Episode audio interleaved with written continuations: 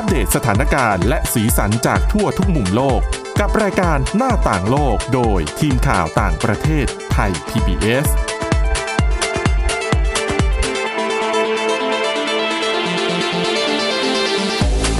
สวัสดีค่ะ ต้อนรับคุณผู้ฟังเข้าสู่รายการหน้าต่างโลกนะคะ มาอัปเดตเรื่องราวทั้งสีสันและสาระจากทั่วทุกมุมโลกกับทีมข่าวต่างประเทศไทย PBS ค่ะ พบกันได้ทุกวันจันทร์ถึงศุกร์นะคะ อยู่กัน ที่ทั้งทางพอดแคสต์ค้นหาคำว่าหน้าต่างโลกก็เข้ามาฟังได้นะคะ หรือว่าเปิดเว็บไซต์ www.thaipbspodcast.com ก็ฟังเราได้เช่นกันนะคะ วันนี้อยู่กับคุณสาวรักษ์จากวิวัฒนากุลและดิฉันวินิฐาจิตกรีค่ะ สวัสดีค่ะ เรื่องแรกวันนี้เรามีเรื่องเกี่ยวกับแอปพลิเคชันที่กำลังเป็นที่นิยมมาก ๆ แต่ว่าดิฉันยังไม่ได้เล่นเลยนะ ดิฉันก็ไม่ได้เล่นเหมือนกันยังคงอดทนอยู่โดยเฉพาะในช่วงได้แต่ดูคนอื่นเขาเล่นกัน แล้วก็ดูคลิปที่เขาเอามาลงทางช่องทางอื่น ๆ ทั้งค่ะ Facebook Twitter ก็คือ TikTok นั่นเอง แอปนี้หลังๆ นี่เป็นข่าวร้อนแรงอยู่เหมือนกันนะคะ ใช่แล้วก็แอปพลิเคชันอันนี้เนี่ยนะคะมันก็เป็นแอปพลิเคชันใช่ไหมดูเสียด้วยความที่เราก็ไม่เคยเล่นเป็นแอป แต่ดิฉันไม่แน่ใจว่าเขามีหน้าบนเว็บไซต์ด้วยหรือเปล่านะแต่เป็นแอปนี่มีแน่นอน ค่ะ ก็คือเป็นแอปพลิเคชันที่ถือว่าเติบโตเร็วที่สุดในโลกเลยนะคะเขาบอกว่าตั้งแต่ให้บริการมาเนี่ยมีคนดาวน์โหลดมากกว่า 2,000 ล้านครั้งเดี๋ยวประชากรโลกเท่าไหร่ 7,000 ล้านคน ใช่ เกือบโหเกือบเกือบหนึ่งในสามของประชากรโลกอะใช้ดาวน์โหลดแอปพลิเคชันนี้นะคะค่ะแล้วก็เฉพาะเดือนมกราคมถึงเดือนมีนาคมที่ผ่านมาดาวน์โหลดไปถึง 315 ล้านครั้ง แล้วที่น่าสนใจคืออินเดียค่ะค่ะ คนที่อยู่ในอินเดียดาวน์โหลดแอปพลิเคชันนี้มากถึงมากกว่า 660 ล้านครั้ง โอ้โห ถือว่าเป็นตลาดใหญ่มากนะคะ TikTok เนี่ยก็แน่นอนก็จะมีมีสำนักงานอยู่ในหลาย ๆ ประเทศที่ว่าค่ะถือว่าเป็นลูกค้าใหญ่อย่างในประเทศอินเดียก็เช่นกัน แล้วก็มีการจ้างพนักงานในอินเดียถึง 2,000 คนนะคะ TikTok เนี่ยมาจากจีน เป็นของประเทศจีนค่ะนะคะ แต่เนื่องจากที่เราทราบกันดีนะคะว่าในช่วงที่ผ่านมาจีนกับอินเดียนั้นมีปัญหาเอ่อเรื่องของการเอ่อแบ่งแยกดินแดนเอ่อเรียกแย่งชิงพื้นที่อะไรอย่างเงี้ย แล้วก็มีทหารของทั้งสองฝ่ายเนี่ยก็มีการปะทะกันค่ะแล้วก็นำไปสู่การสูญเสียนะคะ ก็กลายเป็นประเด็นใหญ่มากนะคะ ระหว่างจีนกับอินเดียค่ะ จนทำให้เกิดกระแสต่อต้านจีนในประเทศอินเดีย และแน่นอน TikTok เนี่ย เป็นหนึ่งในผลิตภัณฑ์ที่มาจากประเทศจีนนะคะ ก็เลยถูกทางการอินเดียเนี่ยสั่งแบนไปเรียบร้อยแล้วนะคะ ซึ่งจริงๆ ก่อนหน้านี้เนี่ยรัฐบาลอินเดียประกาศแบนแอปพลิเคชันของต่างชาติ รวมทั้งหมด 59 แอป โดยอ้างว่าเป็นภัยคุกคามต่ออำนาจอธิปไตยและบูรณภาพของประเทศ ซึ่งหนึ่งใน 59 แอปเนี่ยมันก็รวมถึง TikTok เข้าไปด้วยค่ะนะคะ TikTok เปิดตัวในอินเดียตั้งแต่ปี 2560 เลยนะ และอย่างที่บอกว่าเป็นหนึ่งในลูกค้ารายใหญ่ของแอปพลิเคชันนี้ แต่แน่นอนค่ะ การที่ถูกรัฐบาลอินเดียสั่งแบนก็ทำให้ TikTok ก็หมดโอกาสที่จะทำธุรกิจในประเทศอินเดียนะคะ ซึ่งเจ้าของบริษัท TikTok เนี่ยที่อยู่ในอินเดียคือ ByteDance ค่ะ ก็ ยอมรับนะคะว่าการที่ถูกสั่งแบนในครั้งนี้เนี่ยทำให้สิสูญเสียรายได้จากการโฆษณาเป็นจำนวนมากอืมนะคะ แล้วก็อ่าอย่างที่บอกว่าพอมันเป็นปัญหามากเนี่ยบริษัทนี้ก็เลยเออไม่รู้เหมือนกันว่าจะทำยังไงนะคะ ก็ตอนนี้นะคะ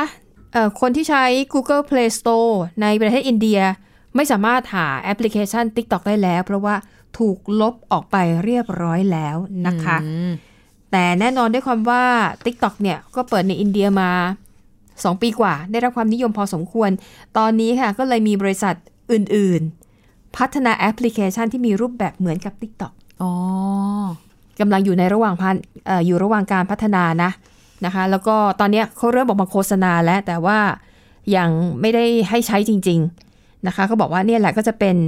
แพลตฟอร์ม รูปแบบคล้ายกันก็คือจะเป็นการให้คนเนี่ยสามารถอัดคลิปวิดีโอสั้นๆ ของตัวเองได้ค่ะประกอบเสียงประกอบคำพูดแล้วแบบเอาไว้ล้อเลียนกันนะนะคะ แบบที่คนไทยเราก็ชอบดูเหมือนกัน ซึ่งมีการขนานนามแพลตฟอร์มอันใหม่ตัวนี้นะคะ ว่าเป็นการพึ่งพาตัวเองในอินเดีย ชื่อภาษาอังกฤษดิฉันน่ะไม่แน่ใจว่าออกเสียงว่ายังไง เพราะว่าเวลาคลิกเข้าไปดูอะออกเสียงไม่เหมือนกัน ตัวสะกดก็คือ H I P I อ๋อ บางคนก็อ่าน H I P I แต่ว่าคนอินเดียบางคนออกเสียงว่า Hipi หรือ Hip จะ P หรือว่าจะไฮพายไม่ไม่ไปใช่ดูใช่ไหมที่คนอินเดียเขาออกเสียงนะเออออกเป็นสระอีอะอืมน่าจะก็เลยยังไม่ป็แน่ใจว่าภษตกลงแล้วชื่อ การออกเสียงที่ถูกต้องจริง ๆ ของแอปพลิเคชันตัวใหม่เนี่ย มันใช้ชื่อว่าอะไร แต่เขาบอกว่าคนอินเดียก็รอดูเหมือนกันเพราะว่าติด t ิ k t o k อยู่พอไม่มีแอป t ิ k t o k แล้วเนี่ย ก็เดี๋ยวจะได้หาอันใหม่มาเล่นกันต่อนะคะ แล้วก็อนาคตของ TikTok เนี่ยไม่ได้แค่มืดมนในอินเดียเท่านั้นค่ะ ในฮ่องกงก็ด้วยอืมแล้วประเด็นนี้เนี่ยมันไปเกี่ยวข้องกับเรื่องกฎหมายความมั่นคงที่เพิ่งจะมีผลบังคับใช้ไปเมื่อวันที่ 30 มิถุนายนด้วยค่ะนะคะ เนื่องจากว่ากฎหมายความมั่นคงเนี่ยค่ะ เหมือนกับเขาจะมีคำสั่งนะคะ ที่บังคับว่าบริษัทที่ทำแอปพลิเคชันอะไรพวกเนี้ยจะต้องเซ็นเซอร์เนื้อหา จะต้องยอมให้รัฐบาลจีนเข้าถึงข้อมูลของผู้ใช้หากได้รับการร้องขอ ซึ่งทาง TikTok เนี่ยบอกว่าเขาไม่ยอมเขาไม่ปฏิบัติตามค่ะดังนั้นก็เท่ากับว่าเอ่อเตรียมที่จะยุติการดำเนินการในฮ่องกงนะคะ ซึ่งจริง ๆ วันนี้ก็มีความเคลื่อนไหวเอ่อช่วงเนี้ยมีความเคลื่อนไหวที่น่าสนใจหลายอย่างที่เกิดขึ้นหลังจากที่กฎหมายความมั่นคงมีผลบังคับใช้ ก็ทางการจีนเนี่ยได้เข้าไปตั้งสำนักงานเรียบร้อยแล้วนะอืม นะคะ ก็นะแล้วก็รอดูกันนะคะว่าจากนี้ไปเนี่ยเรื่องของสิทธิเสรีภาพ ซึ่งถือว่าเป็นจุดเด่นของคนฮ่องกงจากนี้ มันจะค่อยๆถูกลดทอนหายไปเรื่อยๆนะคะภายใต้กฎหมายความมั่นคงอันนี้นี่เองนะคะอีกหน่อยก็ TikTok ในฮ่องกงเราก็จะไม่ได้เห็นกันแล้ว แต่ในฮ่องกงนี่ก็ยังไม่ได้มีรายงานข่าวนะคะ ว่าจะมีบริษัทไหนที่ผลิตแอปพลิเคชันขึ้นมาทดแทนบ้างหรือเปล่า ค่ะค่ะ อาจจะสู้อินเดียไม่ทัน เพราะว่าอินเดียเขาก็ เป็นเซียนคอมอยู่แล้วอ่าถูกต้อง แต่ว่านอกเรื่องของกฎหมายความมั่นคงในฮ่องกงนอกจาก TikTok แล้วเนี่ยยังมีผู้ประกอบการในด้านอินเทอร์เน็ตรายใหญ่ ๆ อีกใช่หลายเจ้าใช่ไม่ว่าจะใช่เป็นค่ะ Google Twitter Facebook อืมที่ออกมาค่ะพูดเหมือนประมาณว่า จะไม่ให้ความร่วมมือกับตำรวจของฮ่องกงอีกต่อไปแล้ว คือ ในกรณีที่ถ้ามีคดีมีอะไรแล้วเขาติดต่อมาขอข้อมูลของผู้ใช้งานอย่างเงี้ย ค่ะ ก็คือจะไม่ให้ความร่วมมือแหละ เนื่องจากว่าเขาก็มองว่าตำรวจฮ่องกงไม่ใช่ตำรวจฮ่องกงอีกต่อไปนะคะ อืมแล้วถูกครอบงำจากทางการจีน เป็นที่ใช่เรียบร้อยแล้ว ทีนี้แหละแล้วหลังจากเนี้ยฮ่องกง เอ่อสำนักงานความมั่นคงเนี่ยเขาจะออกกฎอะไรใหม่ ๆ ขึ้นมาเพื่อบีบบังคับเอ่อบริษัทด้านสื่อสารด้านเรียกว่านะสื่อสังคมออนไลน์เหล่านี้อีกหรือเปล่านะคะ ก็อย่างที่เอ่ออย่าง Facebook เนี่ยก็บอกเลยว่าเขาจะยับยั้งการพิจารณาคำขอส่งข้อมูลจนกว่าจะมีการประเมินด้านสิทธิมนุษยชนในฮ่องกง ส่วน Google Twitter ก็ประกาศเลยนะคะว่าจะไม่ดำเนินการใด ๆ หากว่ามีการร้องขอข้อมูลของผู้ใช้งานมาจากรัฐบาลจีนหรือว่ารัฐบาลฮ่องกงนั่นเองนะคะค่ะแล้วก็เหตุการณ์ที่เกิดขึ้นเนี่ยใน ฮ่องกงนะคะ มีอีกอันหนึงอันนี้ประเด็นเนี้ยน่าสนใจก็คือหลังจากที่กฎหมายมีผลบังคับใช้ ปรากฏว่าห้องสมุดสาธารณะในฮ่องกงค่ะค่ะเขาเอาหนังสือที่เป็นหนังสือเกี่ยวข้องกับประชาธิปไตย การเรียกร้องประชาธิปไตยรวมถึงหนังสือที่เขียนโดยนักเคลื่อนไหวเขาถอดออกจากห้องสมุดหมดเลยนะคะ ในรายงานบอกว่ามีหนังสืออย่างน้อย 9 เล่มที่ถูกถอดออกจาก ระบบห้องสมุดสาธารณะในฮ่องกง หนึ่งในนั้นรวมถึงหนังสือของโจชัวหว่องด้วยอืมอ่าก็เรียกว่าเป็นการริดรอนสิทธิเสรีภาพในฮ่องกงที่เริ่มจะรุนแรงมากขึ้นเรื่อยๆนะคะ เท่ากับว่าอีกหน่อยในอนาคตเนี่ยฮ่องกงก็จะเหมือนจีนแหละหนังสือต้องห้ามทั้งหลาย อย่างในจีนเนี่ยหนังสือที่เกี่ยวข้องกับการปฏิวัติเอ่อเขาเรียกการปฏิวัติวัฒนธรรมค่ะ นะคะ ในยุคที่ท่านประธานเหมาอืมปกครองจีนอยู่ตอนนั้น เป็นหนังสือที่หาอ่านในเมืองจีนไม่ได้นะคะ เพราะถือว่าเป็นช่วงเวลาที่เป็นความผิดพลาดของประธานเหมา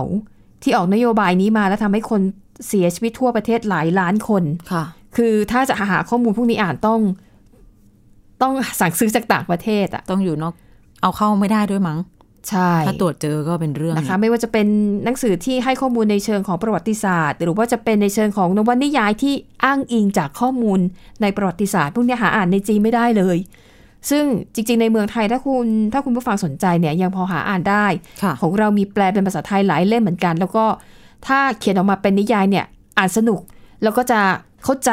เนื้อหาได้ง่ายนะคะ ดังนั้นตอนนี้ฮ่องกงเนี่ยก็จะคล้าย ๆ กับจีนแล้ว เรื่องราวของนักเคลื่อนไหวเพื่อประชาธิปไตย หรือแม้แต่ในอนาคตเรื่องของการประท้วงอืมเพื่อเรียกร้องประชาธิปไตย เรียกร้องสิทธิ์ในการเลือกตั้งอย่างหนึ่งเสียงหนึ่งคนเนี่ย ก็อาจจะหาอ่านในฮ่องกงไม่ได้อีกแล้ว ใช่นะคะ อือืมฟังแล้วก็เนาะ no comment น่าใจหายไม่รู้จะพูดยังไง ใช่นะคะ ค่ะอะเรื่องราวเครียดๆเราเจอมาสองเรื่องแล้วค่ะแต่เดี๋ยว พักกันสักครู่นะคะ มาพาไปช้อปปิ้งที่นิวยอร์กกันต่อในช่วงที่สองค่ะค่ะ หน้าต่างโลกโดยทีมข่าวต่างประเทศไทย PBS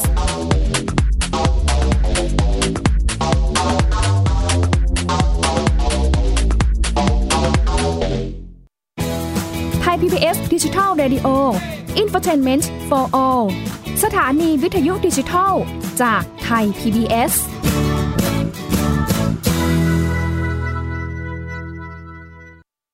อยู่ที่ไหนก็ติดตามเราได้ทุกที่ ผ่านช่องทางออนไลน์ จากไทย PBS Digital Radio ทั้ง Facebook Twitter Instagram และ YouTube Search คำว่าไทย PBS Radio แล้วกดไลค์หรือ Subscribe แล้วค่อยแชร์ กับคอนเทนต์ดี ๆ ที่ไม่อยากให้คุณพลาดอ้อเรามีให้คุณฟังผ่านพอดแคสต์แล้วนะ อัปเดตสถานการณ์รอบโลก ประเทศจีนนี่เราทราบกันดีนะคะว่าเป็นประเทศที่จะมีปัญหาเรื่องความสมดุลของประชากร คนที่ได้รับความสนใจจากวิกฤตในครั้งเนี้ยก็คือนายกรัฐมนตรีนิวซีแลนด์ เรื่องราวสีสันจากต่างแดน ก็มีช่อง YouTube เป็นของตัวเองใช้ชื่อว่าครัวคุณยาย โรงพยาบาลเพื่อดูแล ช้างเหล่านี้ที่เมืองมัทุราค่ะที่รัฐอุตตรประเทศ จะมีภารกิจก็คือส่งนักบินอวกาศผู้หญิงล้วนอืมๆออกค่ะไปทำภารกิจ หน้าต่างโลก โดยทีมข่าวต่างประเทศไทย PBS ทุกวันจันทร์ถึงศุกร์ 12 นาฬิกา ทางไทย PBS ดิจิทัล Radio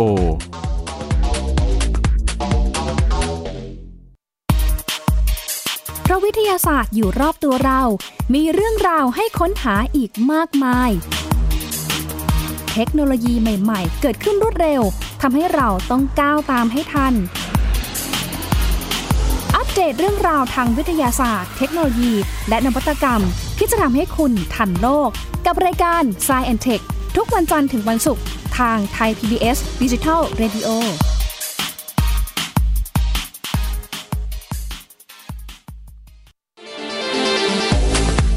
หน้าต่างโลกโดยทีมข่าวต่างประเทศไทย PBS ตอนรับคุณผู้ฟังกลับเข้าสู่ช่วงที่ 2 ของรายการหน้าต่างโลกนะคะ อย่างที่คุยกันไว้ว่าจะพาไปฟังเรื่องราวของที่นิวยอร์กเนี่ย ขอแวะไปเรื่องที่สืบเนื่องจากฮ่องกงอีกสักนิดหนึ่งที่ออสเตรเลียค่ะ ค่ะคุณผู้ฟังถ้าติดตามข่าวเกี่ยวกับฮ่องกงอยู่สม่ำเสมอเนี่ยก็จะจำได้นะคะ ว่าก่อนหน้านี้ตอนที่จีนร่ำร่ำว่าจะออกกฎหมายความมั่นคงเนี่ยหลายประเทศก็รีบประกาศเลยว่า ถ้าจีนใช้จริงนะ พวกเราเนี่ยพร้อมที่จะเปิดรับให้ชาวฮ่องกงมาลี้ภัย แล้วก็อืมมาอาศัยอยู่ในประเทศนั้นค่ะเพราะหลายคนมองว่าถ้าฮ่องกงมันไม่ได้มีสิทธิเสรีภาพ แล้วก็ต้องถูกจีนครอบงำอย่างเงี้ย การใช้ชีวิตน่าจะลำบากอืมมันดูแบบยากไปหมดนะนะคะใช่ซึ่งก่อนหน้านี้ประเทศที่ประกาศออกมาก็คืออังกฤษ อังกฤษเนี่ยเข้าใจได้ เพราะว่าในฐานะอดีตเจ้าอาณานิคมค่ะนะก็อาจจะมีความรู้สึกว่าเอออยากจะ ปกป้องนะคะ อีกประเทศหนึ่งก็คือเออไต้หวัน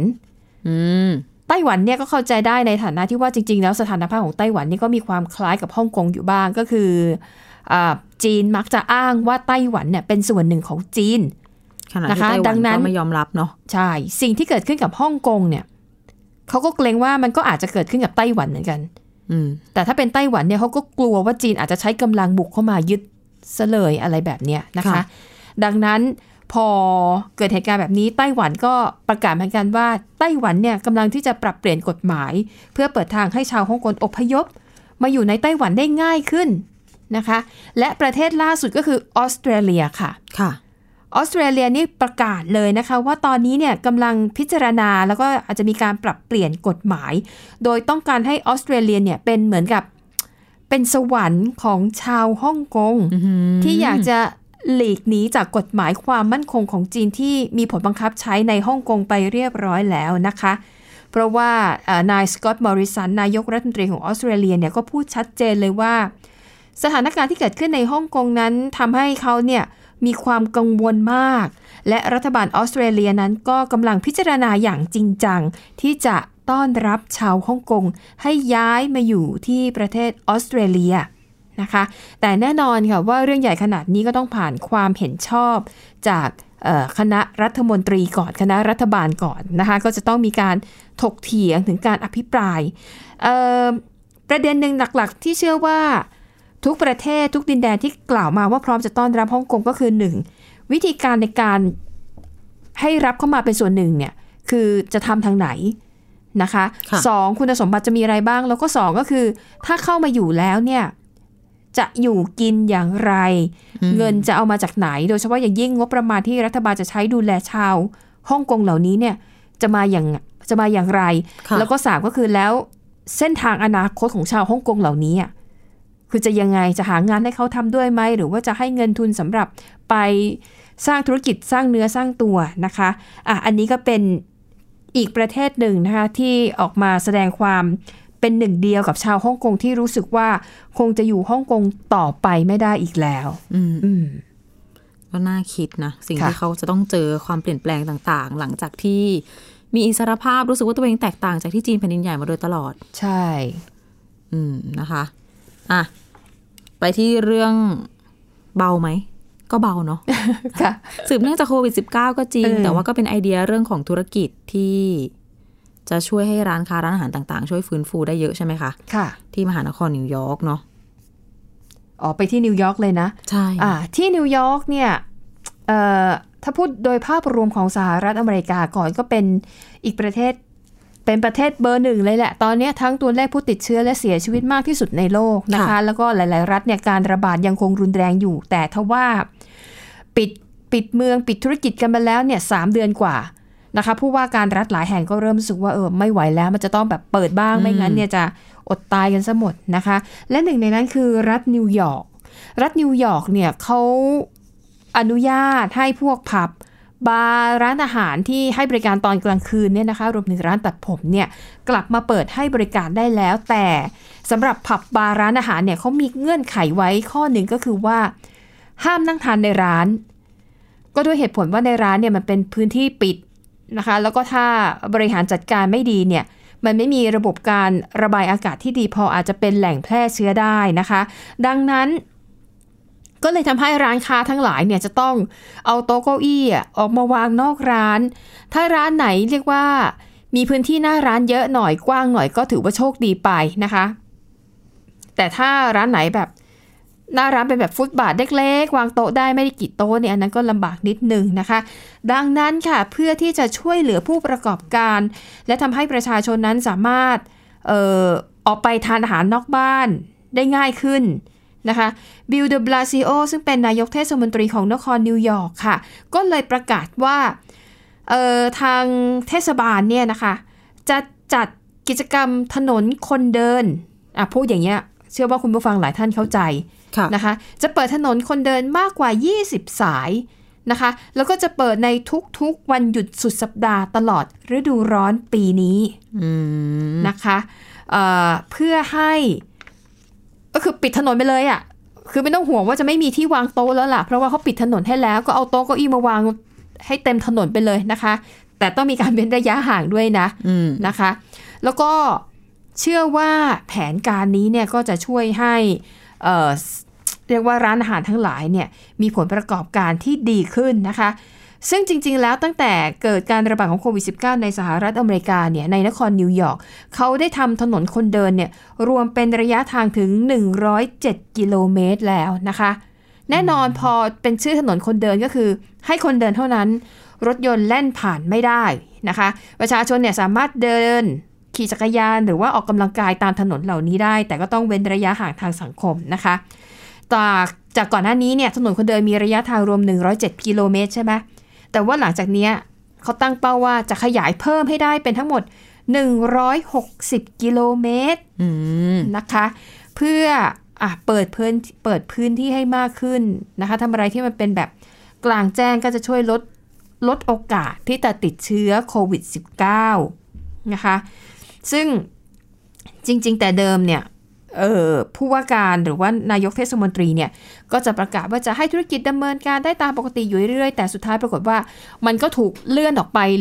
เรื่อยๆนะคะ ดังนั้นนายกเทศมนตรีนิวยอร์กก็เลยบอกว่ารออีกไม่ไหวและต้องหาทางทำอะไรสักอย่าง และถนนคนเดินเนี่ยแหละค่ะ ก็จะเป็นอีกตัวเลือกหนึ่งนะคะ และดิฉันเชื่อว่ามันอาจจะกลายเป็นเทรนด์ใหม่ ถ้าอากาศดีนะฝนไม่ตกไม่มีหิมะ มานั่งทานอาหารนอกร้านในพื้นที่กลางแจ้งมันก็ได้บรรยากาศดีเหมือนกันเนาะค่ะเห็นคนเดินไปเดินมา แล้วก็ถ้าอากาศดีๆนี่ฉันว่ามันมันฟินกว่านั่งตากแอร์อยู่ในร้านอีกอะอืม ก็จริง แต่ฟังคำว่าถนนคนเดินกับคำค่ะว่า160กิโลเมตรดิฉันเมื่อยขาเลยนะระยะทางรวมกันไงอาจรวจะมกันแล้วฟังอืมจุดนี้ 2 กิโลอีกจุดหนึ่งโลครึ่งอะไรแบบนี้ อาจจะแบ่งแบ่งๆกันเดินหลายๆวันหน่อยใช่ถูกต้อง จะได้ไม่เบื่อนะคะค่ะ อะปิดท้ายที่เรื่องที่อังกฤษกันบ้างค่ะจากสหรัฐอเมริกา ที่อังกฤษเนี่ยเขาก็ทยอยกลับมาให้ร้านค้าต่างๆ แล้วก็รวมถึงสถานบันเทิงค่ะร้านตัดผมเนี่ยได้กลับมาเปิดบริการอีกครั้งหนึ่งเมื่อวานนี้อืมขออภัยค่ะ เมื่อต้นสัปดาห์ที่ผ่านมานี้ค่ะซึ่งตอนเนี้ยก็มีความกังวลอะเนาะว่าจะเป็นเหมือนอีกหลาย ๆ ประเทศไหมพ อผ่อนคลายมาตรการพอเปิดร้านนู่นร้านนี้ก็มีจำนวนผู้ติดเชื้อเพิ่มขึ้นอีกรอบหนึ่งค่ะ ข้อมูลอันนี้น่าสนใจนะ มาจากประธานสหภาพตำรวจอังกฤษนะคะ เขาบอกว่าจากการเปิดสถานบันเทิงเนี่ยพับบ้าร์ต่างๆ เห็นได้ชัดเลยนะ คนเมาเนี่ยไม่สามารถรักษาระยะห่างทางสังคมได้ ไม่เห็นแปลกเลย ไม่เห็นต้องบอกเลยใช่ไหมต้องบอกก็เออ ใคร ๆก็รู้ อะอันนี้ คือคุณจอห์นแอปเตอร์นะคะที่เป็นประธานของสหภาพตำรวจอังกฤษและเวลส์เนี่ยเขาบอกว่านอกจากที่บอกว่ารักษาระยะห่างไม่ได้แล้วเนี่ยค่ะทางตำรวจนะต้องจัดการกับชายที่โป๊เปลือยหลังจากเมา แก้ผ้าแก้ผ่อนอืมคนเมาแบบมีความสุขค่ะคนเมาแบบโกรธเกรี้ยว แล้วก็คนเมาสร้างปัญหาสร้างเรื่องอีกมากมาย แล้วเรื่องของการรักษาระยะห่างระมัดระวังเรื่องของการ แพร่ระบาดของโรคเนี่ยอืมก็ไม่ต้องพูดถึงนะคะใช่ตำรวจต้องไปจัดการเรื่องอื่นกันหมดตอนนี้ค่ะ แต่ว่าอย่างไรก็ดีตำรวจก็ยังขอบคุณประชาชนที่ส่วนใหญ่เนี่ยทำตัวอย่างประพฤติตัวอย่างมีความรับผิดชอบนะคะ ขณะที่ออกมาเฉลิมฉลองหลังจากที่ได้ออกมา ไปรับประทานอาหารตามร้านต่างๆ ไปตัดผมหมูผมค่ะเผ้ายาวหลายๆคนก็บ่นว่า อืมอืม ตัดเองมันก็ไม่ไม่ค่อยได้เรื่องอะเนาะอืมก็เหมือนอดทนกันมานานนะคะค่ะ และ ทางหน่วยรถฉุกเฉินเวสต์มิดแลนด์ของที่อังกฤษเนี่ยก็บอกว่า การทำงานในช่วงคืนแรก ๆ ของการเปิดเมือง เปิดธุรกิจเนี่ยก็เป็นไปโดยปกตินะ ไม่ได้มีเหตุรุนแรงอะไร ก็ถือว่าอาจจะเป็นสัญญาณว่าคนที่อังกฤษเนี่ยเชื่อฟังในเรื่องของคำแนะนำแนวทางการปฏิบัติตัวในการป้องกันโรคอืมแต่ว่าอย่างในลอนดอนเนี่ย ย่านโซโหค่ะที่เป็นย่านท่องเที่ยวชื่อดัง ก็มีภาพออกมาให้เห็นเหมือนกันช่วงต้นสัปดาห์นี้ว่า มีคนออกมาเที่ยวมากินมาดื่ม เฉลิมฉลอง ชนิดที่ว่าข้ามคืนอะค่ะเพราะเขาเปิดวันที่4กรกฎาคมวันเสาร์อืมนั่ง